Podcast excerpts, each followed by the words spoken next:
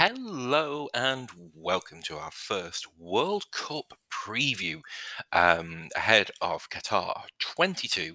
Uh, and we begin with the Croatian national team, um, driven mainly by the fact that they've had the decency to actually uh, announce their preliminary squad.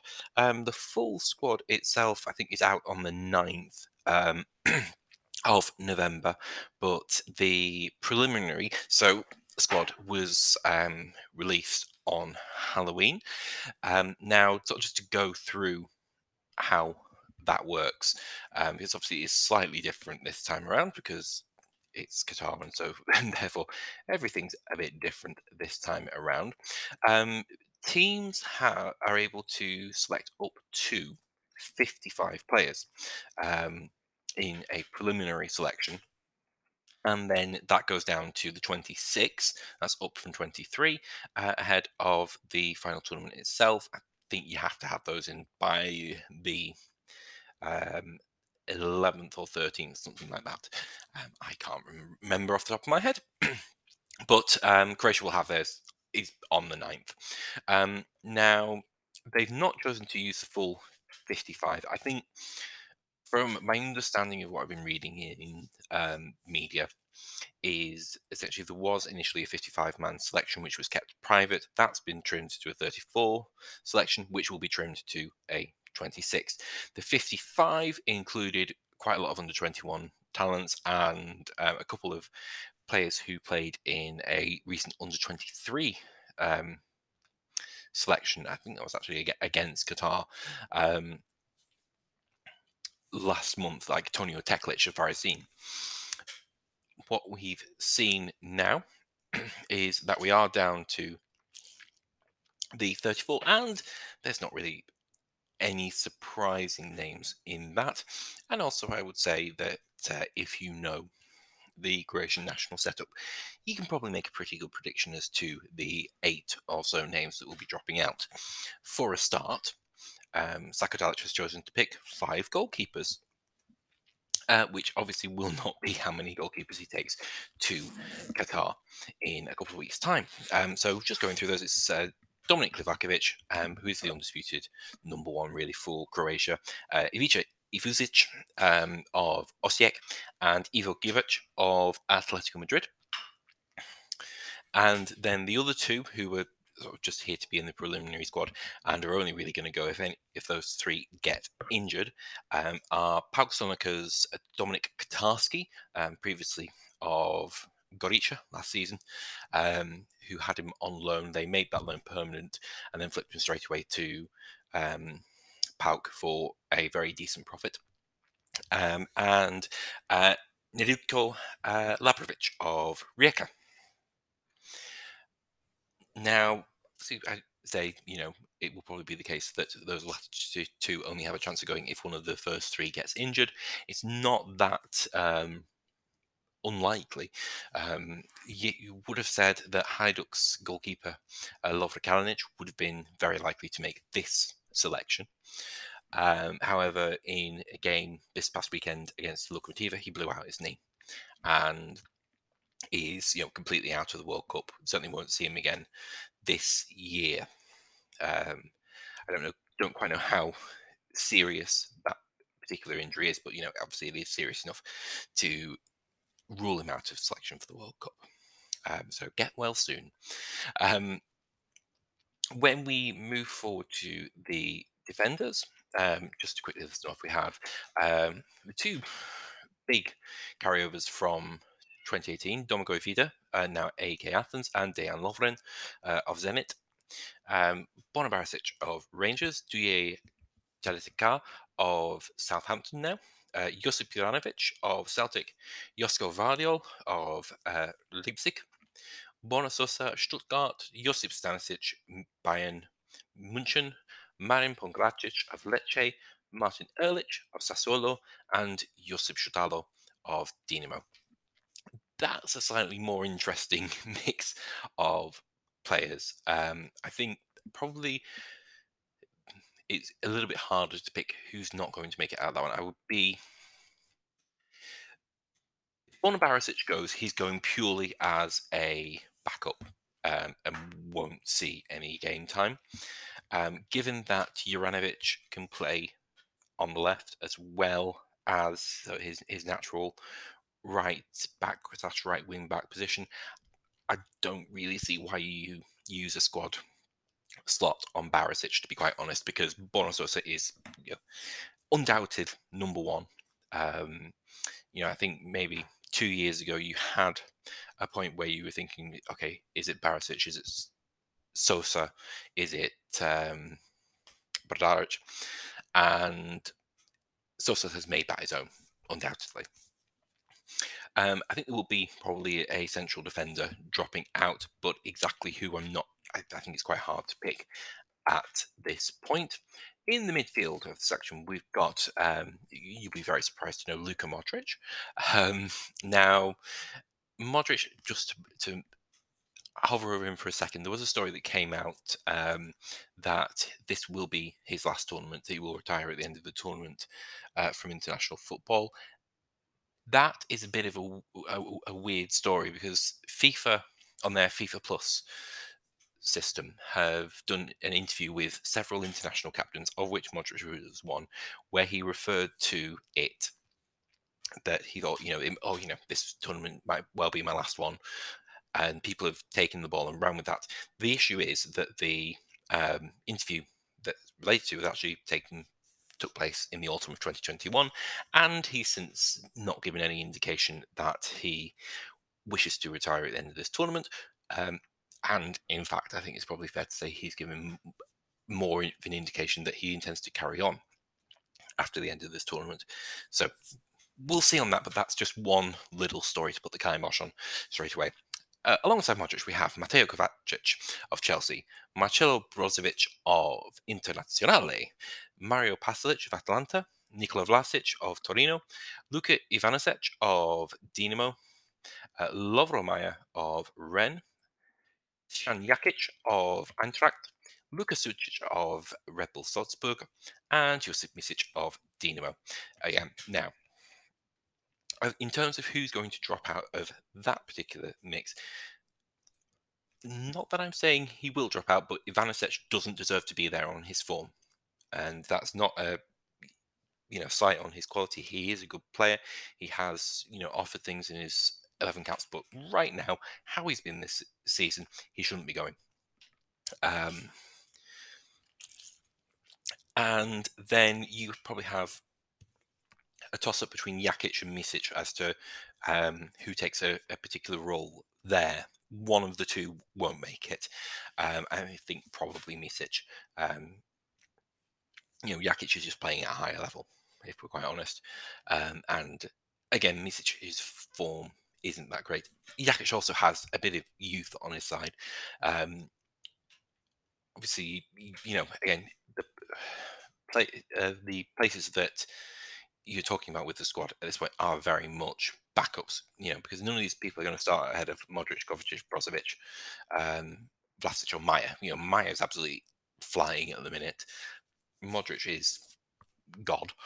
Kovacic, um, you know, every, again, he's sort of fitted into that slot, and I think at a position where he sort of fitted more than Rakitic did. Brozovic is there. He's going to do you running. He's going to do everything y- you need. I don't see why you need both Jakic and Misic. You only need one of them, um, arguably, if at all, if you're being ruthless. Finally, we have the forward line. This is, again, what's been listed as forwards by Wikipedia, because the name of the first person is Ivan Perisic, and it's really quite debatable as to whether he's that much of a forward now. Um, you do see him used, certainly saw him used quite a bit last season, um, at as almost a wing-back, really, um, as well as uh, along the forward line. Um, I can't say I've kept too much track of what he's been used as at Spurs, because I don't watch the E P L. Um, alongside Perisic, you have Andrej Kramaric, Josip Brekalo, Bruno Petkovic, Mislav Orsic, Ante Budimir, Marko Livaja, and rounding off, Antonio Miko Colak of Rangers. Um, so,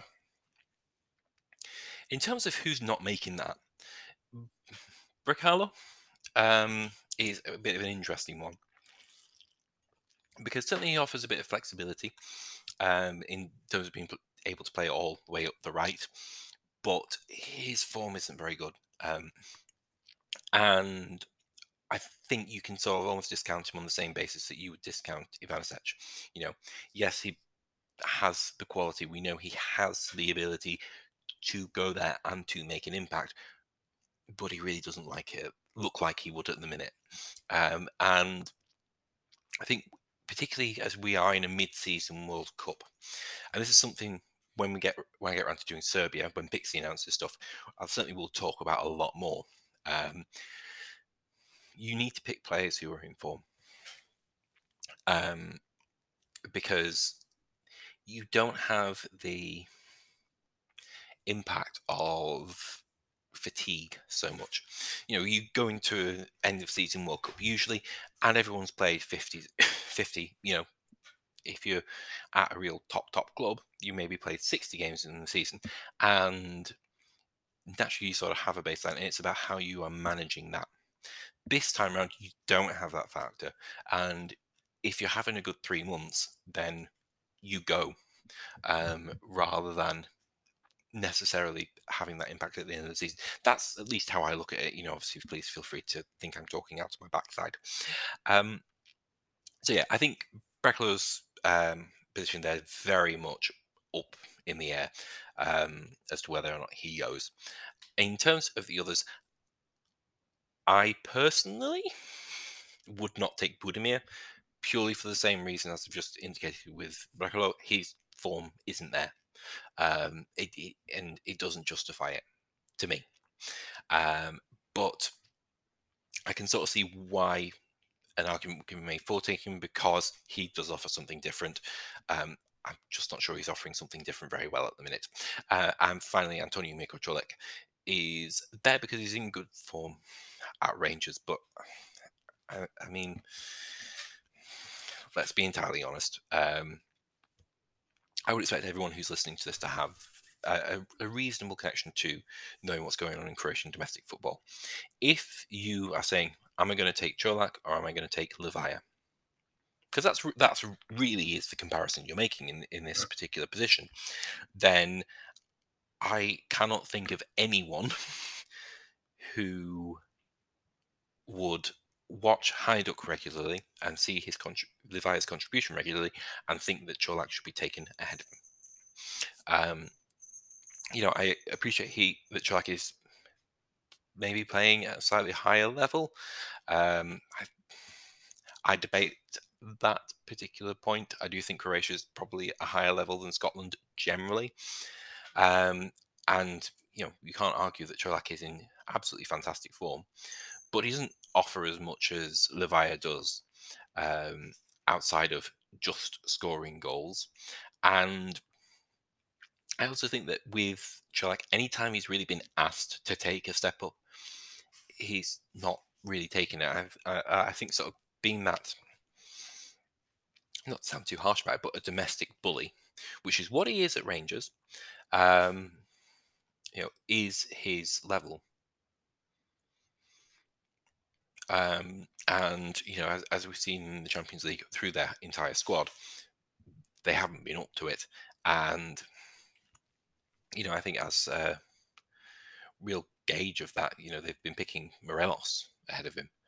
Um, and Morelos is seriously out of shape. Um, and I'm being generous there, of course. You know, when you look at um, who Čolak scored his goals against in the Champions League, it's been against U S G and P S V. It's not been against any of the sides in the actual group stage. And, you know, with, with the greatest respect to Union Saint-Gilloise and P S V Eindhoven, you know, they're not, they are a level below anything Rangers have faced in the group stage of the Champions League, and they are a level below the top-class international teams that Croatia will want to be considered against. Okay, so that's a few players. I, like I say, that's by no means all eight. I think there are some um, positions which are very much T B D on Zlatko Dalic's um, squad sheet. But, yeah, I think certainly you can probably chalk off four, maybe five, maybe six names. Yeah, I think you can chalk off Čolak. You can definitely chalk off Brakalo, chalk off Manasec, chalk off Misic, chalk off Kotarski and Labrovic. And that brings you down to thirty, and only four more needed to take in, taken off. If we say Barisic, that's three more to go. So it's quite it's quite an easy route to twenty-six there for that squad, and it's a bit of a run through um, of the squad as well, um, serving there for you. Now, in terms of how Croatia play, I think everyone knows how Croatia play. Really, um, it's not something that needs um, a massive amount of talking through, because it's not something that's really changed all that much um, over the past few years. You know, with the greatest of respect to Zlatko Dalić, he is quite dogmatic, and he has been quite um, resistant to change. But as we've seen over the you know, most recent Nations League period, um, he has been able to offer a little bit of flexibility. And I think really that flexibility probably comes out of the Spain game in which Croatia were knocked out at the Euros, which sort of showed that maybe, you know, just trying to contain, just it just doesn't work um, as, as much as he thought it did. Um, you know, during Euro twenty twenty and twenty twenty-one, Croatia weren't a very good side to watch until that final game, until they opened up and until, you know, they did what they needed to do. You know, they were playing that proper four two five, sorry, four two five, four two three one uh, all the time, and that's now a proper four three three, um, with Modric just doing what he does, Kovacic just doing what he does, and Brozovic doing the running. Um, and that is something where they do have a bit of tactical flexibility um, within it. You know, they can go three at the back, but I think if we're looking at the most recent games, you know, they were playing that four three three um, in the win against Austria. Um, if we move to their uh, winning the Nations League over Denmark, we're talking about that same four three three and pretty much the same selection as well. Um, so, you know, we can sort of see that the four three three he's stumbled upon is something that they can use against sides of, you know, different qualities. Austria, obviously, still a very decent side, um, but they aren't, they ain't no Denmark, are they? Um, And you know, the same if we go to the game before that, we look at the summer game against France. Again, it was that four three three with Modric and Kovacic just ahead of Brozovic. Um, in that instance, it was Budimir up front because they wanted, you know, a big old battering ram. Um, it tends not to be Budimir, you know, it's normally Kramaric. Um, I think Petkovic probably has a decent chance getting in just in terms of the form he's in. So, before we get into talking about the group itself, um, there is one friendly between here and the start of the group, which is uh, in Riyadh, um, as Croatia take on Saudi Arabia. And then we get into the fun bits, uh, the actual World Cup itself, with Croatia's first game against Morocco on the twenty-third of November. Then um, they take on Canada on the twenty-seventh of November, and finally uh, they round the group off against Belgium on the first of December, because December's when we have World Cups now. Um, unlike the um, predictors of Yahoo, um, I'm not going to predict that Croatia are going to finish bottom of the group and being knocked out by a Canada who are progressing. Yeah, that was a really weird um, World Cup prediction that um, they put out. I think it probably should be added. They did seven reasonably normal groups and then just decided to smoke some some thing, some psychoactive substances before trying to predict um, the Croatia's group, because there's no way it it finishes like that. Um, If we talk about the other sides in Croatia's group, first of all, um, just in terms of their individual chances, I think obviously people will be most keen to see Belgium. However, um, I did, just before recording this, I did see that um, Romelu Lukaku is injured and potentially a, a doubt for the World Cup, um, because Inter brought him back too quickly from injury. So that um, may play into something that I'll mention in a moment. But if we go through it um, game by game, obviously start off with Morocco. Um, Morocco come into this in um, a bit of a state, really. Um, I don't think it's too unfair to say that. Um, their qualification was assured by Vajdar Jocic, um, obviously legend of um, football in the region, in this, in our region, shall we, shall I say? Um, and you know, we were able to do that reason in a reasonably assured manner, and did pretty well in the uh, Cup of Nations as well uh, in twenty twenty-one. Now, the rumour is that uh, sort of behind the scenes, all was not well um, with Halilovic, um, specifically that no one liked him, um, which isn't the first time he's run into that particular issue. Um, we were talking specifically ab- about what the future of the side would be post World Cup. Um, But for the third, it resulted in for the third time Halilovic being dropped by a national team right before a World Cup, with Japan and Ivory Coast having done it previously, um, all because of his lovely personality. Um, so it's going to be quite difficult to get a fix on them. Um, the new manager is Walid Regragui. Um Apologise for the pronunciation, whose um, managerial sense has primarily been uh, in that region. Um, Fus Rabat, Al Duhail, and Wydad.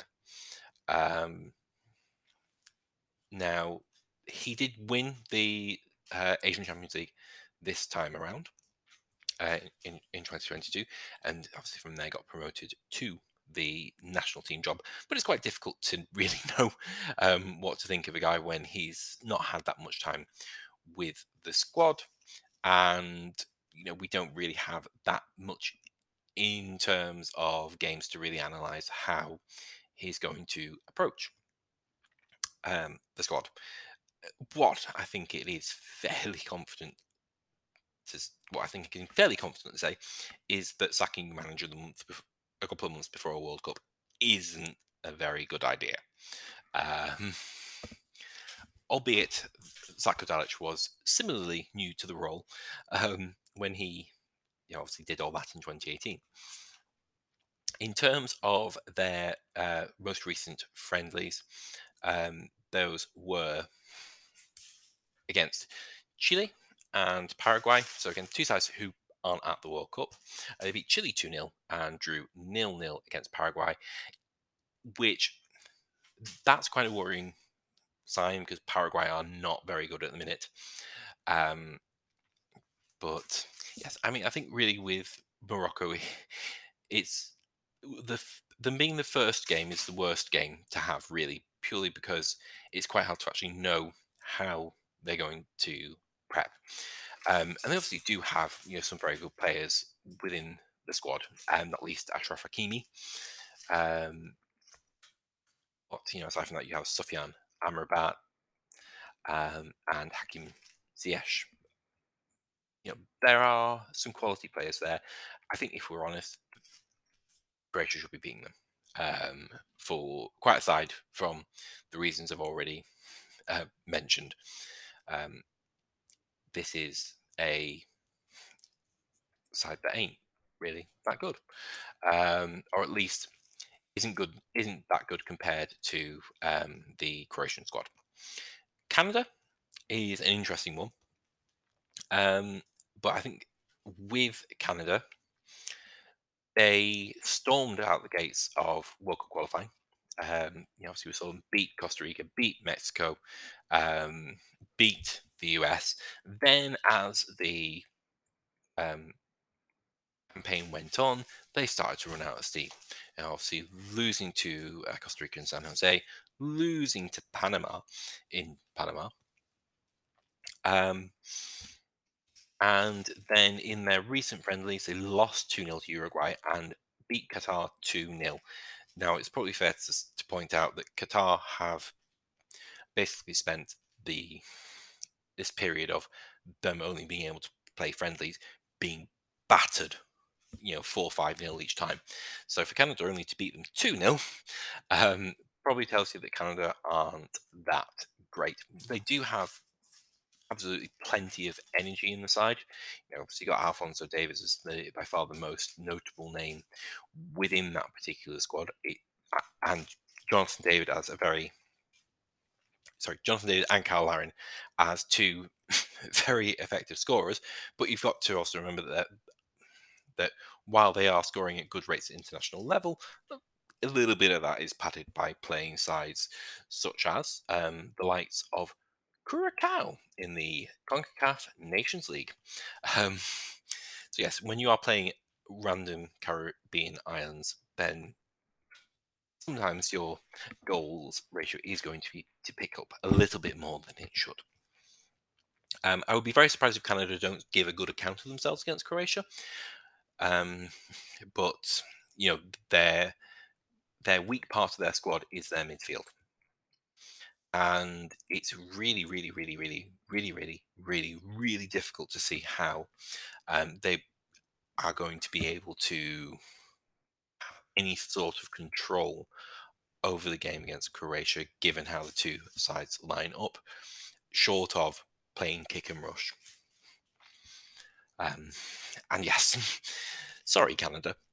Belgium are an interesting one. Now, obviously, it mentioned... Um, Lukaku dropping out. I think it's also really fair to say Belgium are dropping off. Now, there have been some very impressive results um, this year, not least beating Poland six one. Um, but the Dutch beat them four one. The Dutch beat, well, the Dutch played them twice in the Nations League and beat them both times. Wales drew against them. Um, and... There's enough there to think that there should be really some hope for Croatia of actually being able to beat this Belgian side. Um, you know, while they are undoubtedly of still an extremely high quality side, they are a high quality old side. Um, now, no one should really be talking um, too much from a Croatian perspective about um, age being a factor, given that um, obviously.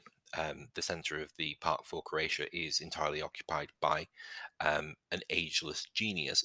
But having the ageing process being particularly harsh at the back, um, you know, when we're talking about still in twenty twenty-two picking uh, Alderweireld and Vertonghen.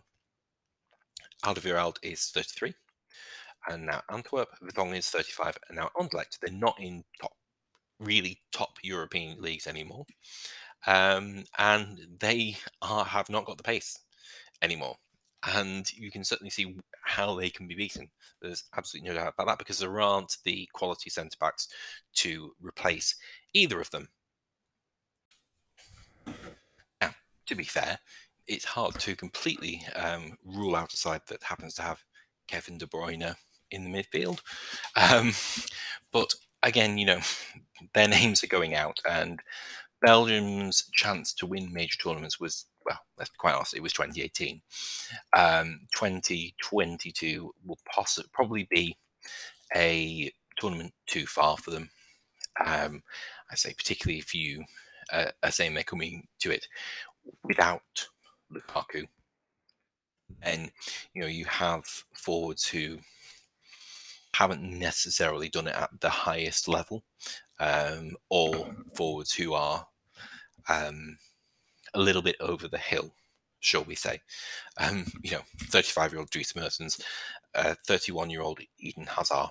Um, if I dare describe him as over the hill, um, I'm sure he will choose to um, put a performance on that will defy me now. But yes, I think they're, I think they're the side you want to face third. Um, Purely because the because of their squad makeup, they will look to try and get qualified in those first two games, and then hopefully they won't have too much to do in the, in the final one and be rotating. Um, I think certainly if you're talking about the top seeds in the entire tournament, short of getting, um, well, sorry, Qatar weren't a top seed. They were sort of a protected seed. But of the top seeds that um, Croatia could have got, um, then, you know, Belgium are certainly the ones you wanted to get um, in terms of where they are in their cycle, um, perhaps even more so than Portugal. So, what are the realistic expectations of Croatia this time around? Um, I don't think there's... I think if you put on paper the squad that went to Russia and went to the World Cup final, and you put on paper the squad that's going to Qatar, you would probably pick the one that's going to Qatar as the one with the better chance of going further into a World Cup. In twenty eighteen, um, they felt like a side in a bit of transition, really, um, which is quite a weird thing to say because there's not that massive a generational or personnel change um, between the squad then and the squad now. Um, but all you've really, the positions you've had change majorly are goalkeeper. Um, and I don't really think there's too many people who would deny that uh, Dominic Livakovic and probably Ivica Ivusic are better keepers in twenty twenty-two than Daniel Subasic was in twenty eighteen. You would be mentioning that left back. Uh, you know, left back, they uh, took Ivan Strinic and uh, Josip Ivorić. Um, both were, were fine players, but it was clearly the weakest link or the weakest outfield position of the entire side. There is no doubt that Bona Sosa definitely is a better player than both of those two were at that point. Um, the position you would probably talk about as having maybe gone down a bit would be right back. But, you know, is twenty eighteen Šimić Veselko so much better than twenty twenty-two, probably Josip Juranovic, that, that that quality gap is greater than the difference between Strinic slash Pivaric and Sosa? No, it's not. It's still a net positive. Um, if you're talking about the centre-backs, you know, you have Lovren, Vida. Both those come to the World Cup and are able there to offer experience. But then you also have Josko Gvardiol, having come through. And Josko Gvardiol is one of the best defenders in the world, full stop. Um, so again, that is a definite, definite upgrade. If you are talking about the midfield, and it's much the same personnel. Um, Brozovic is in his prime now. Rakitic, uh, obviously, is no longer there, but the emergence of Kovacic um, makes up for that, I think it's fair to say, because Rakitic, while an absolutely brilliant player, never really, and I, I, you know, with the best will in the world, never really produced his best form for the national team. Um, and when you look at the backups that they took, uh, then you know the backups were Filip Podaric of Rijeka and Milan Badelja of Fiorentina in midfield. Well, you know, I, again, I don't really think I have to uh, explain too much why they're better off now. Um, but, you know, you would definitely want to be in the position where you're able to take another top-class creative player, in which you have now in Lovro Maya, um, and another top-class dynamic midfielder in Mario Pasalic. And, you know, between Jakic and Misic, whoever goes, you have another high-class backup Um, for Brozovic, which are things that Croatia didn't have in twenty eighteen. The final position is obviously up front, um, and that they no longer have Mario Mandzukic, but Andre Kramaric, you know, has stepped up of late uh, in terms of his personal scoring record for the national team. He has become a more effective player, um, no doubt about that. Bruno Petkovic has, if he's on form, um, which is always a pretty big ask with Petkovic, if he is on form, he is unplayable. Um, I, I, you know, I think any side would fear him. Um, and you know, the same really applies for the buyer um, as well. You know, you maybe ha- have a bit less in terms of the top line first choice striker, but there's more there in depth. Um, you know, twenty eighteen Kramaric did nothing at the World Cup and hadn't really done that much for the national team before. He's done more now. Nediljko Kalinic, say no more. Um, and in terms of difference makers who can come from the bench, you know, obviously you have um, Mislav Orsic there now, who you didn't four years ago. And again, that's a lot of running Orsic can put in. And okay, you have uh, a player in Ante Rebic who's on the outs, but having Rebic there and the potential personality issues that that would cause, as we've seen over the past twelve to eighteen months, um, you'd rather take Orsic. Um, and Orsic is there on merit, not just because Rebic has ruled himself out through um, being silly, shall we say. So, to put that into something very short, the twenty twenty-two squad as a whole is better than twenty eighteen. The issue, however, is that in twenty eighteen, the stars aligned. And I don't think we can really pretend that they didn't, um, at least not credibly. Let's be honest. Um, you know, you're talking about a knockout stage where on Croatia's side of the draw, you had three major sides. Spain, obviously, got knocked out in the last sixteen and didn't go on to face Croatia in the quarterfinal. And Croatia obviously went on to beat their uh, conquerors, Russia, in, in that quarterfinal where they won on penalty, where Croatia won on penalties, and England, who absolutely chucked it, let's be quite honest, um, in an all-timer bad managerial performance in that semi-final. Um, and Croatia could have done something uh, against France. Um, I think I so I think it was Michael Cox on social media who put it best, that twenty eighteen was just a bit of a weird anomaly World Cup final.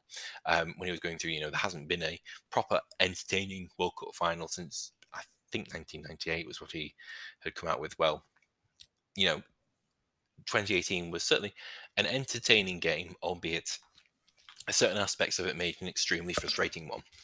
Um, my point being that Croatia's side of the draw was, it opened up for them. There's no doubt about that. You know, you look at the other side of the draw, you had Portugal, France, Argentina, Brazil, Belgium. And those are all scary sides. And those are all sides that easily could have knocked Croatia out um, before reaching the final. So we have to work on the assumption that the stars are not going to align again. And I think it's fair to do that. So with that in mind, we'll talk about who Croatia could face in that last sixteen game. And if you look at Group E, which is Spain, Costa Rica, Germany, and Japan, it comes out with you saying that this, that really Croatia need to win their group um, to avoid playing Spain or Germany. Now, it is my personal consideration that Japan will qualify from that group because Japan are really good. And I think Germany aren't quite far along enough in their development to always put in a very good performance. Spain just have this beautiful ability to absolutely frustrate the hell out of you um, when you watch them play um, on occasion, because they have all the attacking talents in the world, but they are drilled into the manner of playing from their era of dominance of twenty twenty, uh, of uh, two thousand eight to two thousand fourteen. And if we're honest, you know, they haven't, in the past year, they haven't really played that many good sides. Um, those they have, you know, they lost um, in the last round of Nations League games. Switzerland beat them in Zaragoza.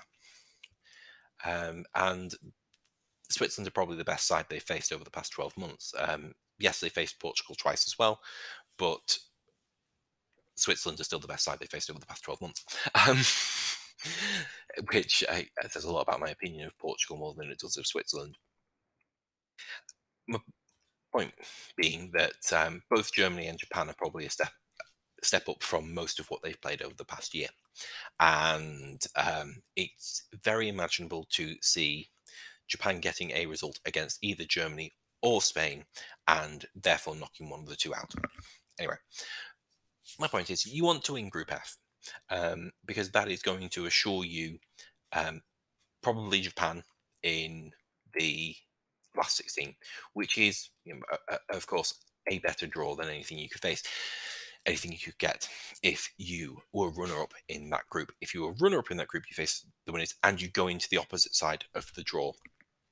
And that ties you up realistically against a quarter-final against probably Brazil and a semi-final against probably the Dutch. Um, maybe, yeah, probably the Dutch. So you don't want that. I think I think we're fairly safe to say, if you win the group, you are likely to get, I'd say, Japan, and then maybe Portugal, and that is a much easier path to the semi-finals. Um, so I think that's where Croatia's expectations lie for me.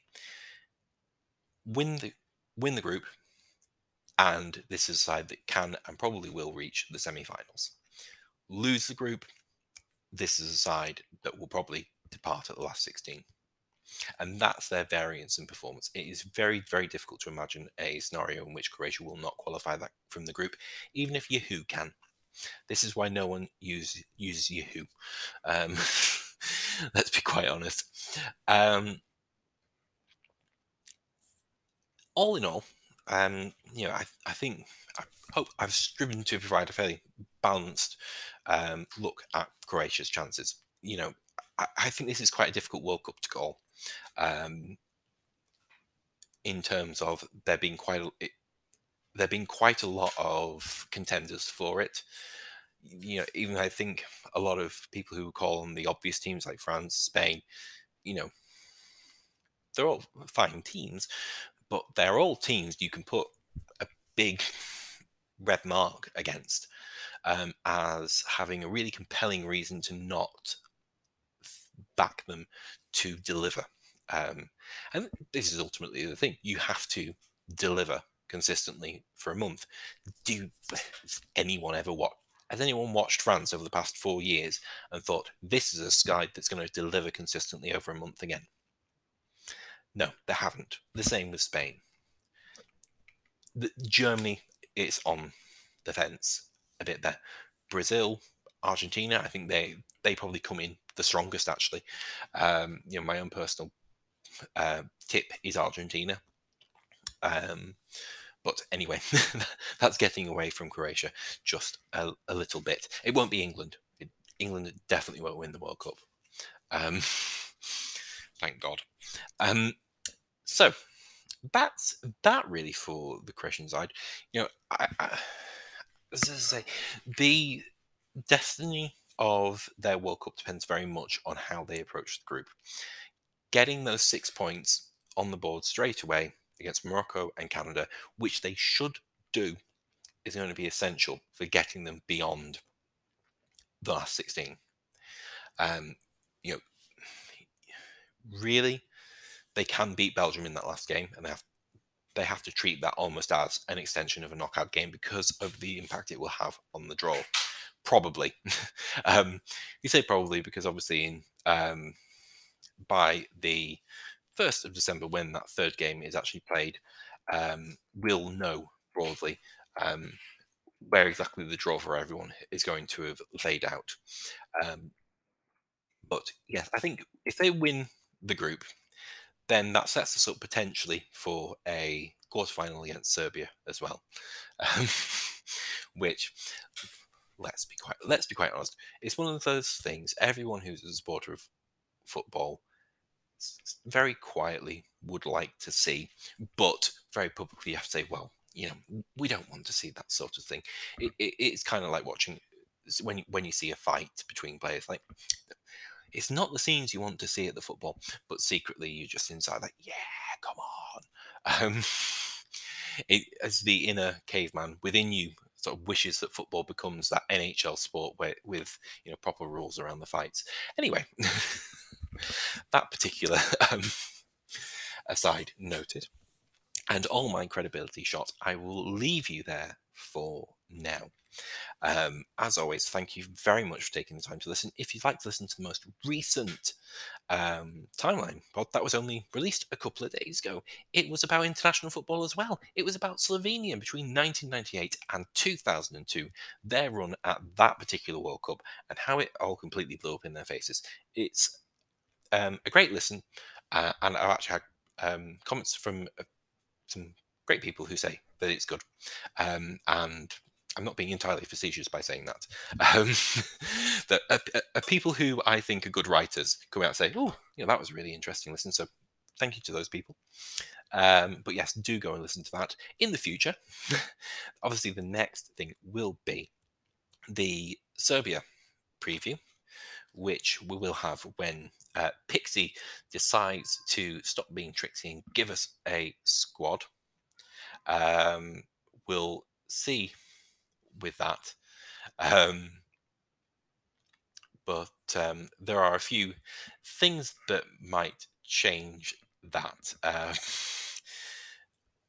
I won't go any further into that already, but um, yeah, there's there's bits of weirdness going on there because it's Serbian football, and there's always bits of weirdness going on there. We don't have a squad yet. We don't even have a preliminary squad yet. When we've got a preliminary squad, probably a day or a couple of days after, I'll have an episode on it um, that is hopefully of similar titanic length, because we've gone on forty-five minutes here, um, about the chances of uh, the Serbian national team in the World Cup. Expect many mentions of the Swiss in that particular episode. Um, all in all, then, I will just end with the usual. If you've enjoyed this episode, please do leave a review on your chosen podcast service. Um, they all feed into algorithms somewhere and do something good, I assume. Um, sharing is caring. If there is someone you think would enjoy this episode, tell them, please. Um, and um, and they might enjoy it and stay to listen to more uh, of my utter nonsense. Um, so as I say, next time up will be our preview of the Serbian national team's chances at the World Cup. Then um, we'll probably be at a point where we're doing half-term reports for the domestic leagues. Spoiler alert, if your team name has the word Gorica in it, you're not coming out of it very well. Thank you very much for listening, and I will catch you next time.